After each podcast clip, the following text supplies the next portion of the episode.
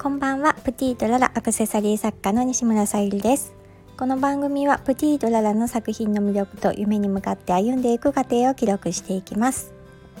はい、今日は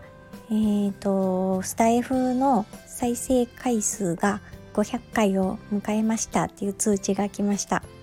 皆様聞いてくださり本当にありがとうございます。で今日ちょっと発信したいことも考えてはいたんですけどちょっともう遅くなってしまってでえーと、今までま何をやっていたかというと叶えたいことの100のリストの続きをやってましてようやく100個と101個かけました。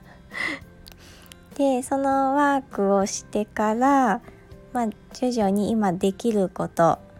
を5つぐらい書き出してっていうのを、まあ、あの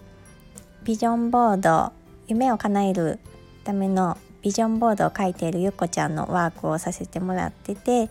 でそれがやっとできたのではい。こんな時間になりました。でもそれを明確にしないと今どう行動していくべきかっていうのが明確にならないので早く早く早くとは思ってたんですけどはいやっと今日できたのでちょっとホッとしていますそれで満足してちゃいけないんですけど少しずつあの行動に移していこうと思ってます、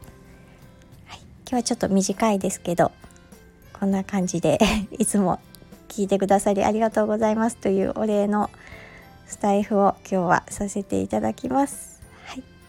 ではおやすみなさい。プティージャララアクセサリー作家のさゆりでした。